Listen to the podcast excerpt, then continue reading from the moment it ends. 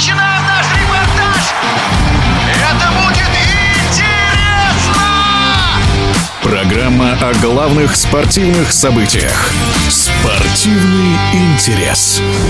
Для любителей Формулы-1 нынешний сезон выгодно отличается от предыдущих. В нашем эфире знаток королевских автогонок Наталья Фабричного. Сезон 2021 года войдет в историю Формулы-1, а все потому, что у нас впервые за бесконечное количество лет и титулов есть интрига, живая интрига в чемпионате мира.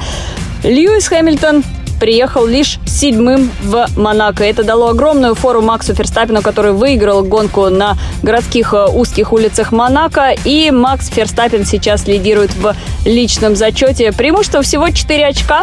И все-таки Мерседес не та команда, которая расслабляется, не та команда, которая рассыпется после одной неудачи. Они умеют наносить ответный удар, они умеют проводить работу над ошибками в Бракле. Льюис Хэмилтон был очень недоволен командой после Монако, и я думаю, что работа там идет полным ходом. Не стоит Редбулу расслабляться и не стоит почивать на лаврах. Тем более, что следующий этап, шестой этап чемпионата мира в Баку уже в эти выходные. Значит ли, что очередная городская трасса даст преимущество Bull.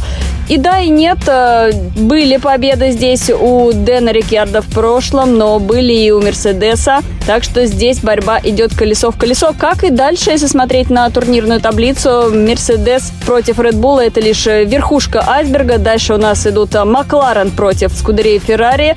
Причем тот же Ландо Норрис, который набрал сумасшедший ход. Кто знает, если он будет вот так вот финишировать все время в таких высоких очках, может быть, и вовсе закончит молодой британец третьим в личном зачете. Но не забегаем вперед. В эти выходные Гран-при Азербайджана Наталья Фабричного специально для радиодвижения. Спортивный интерес.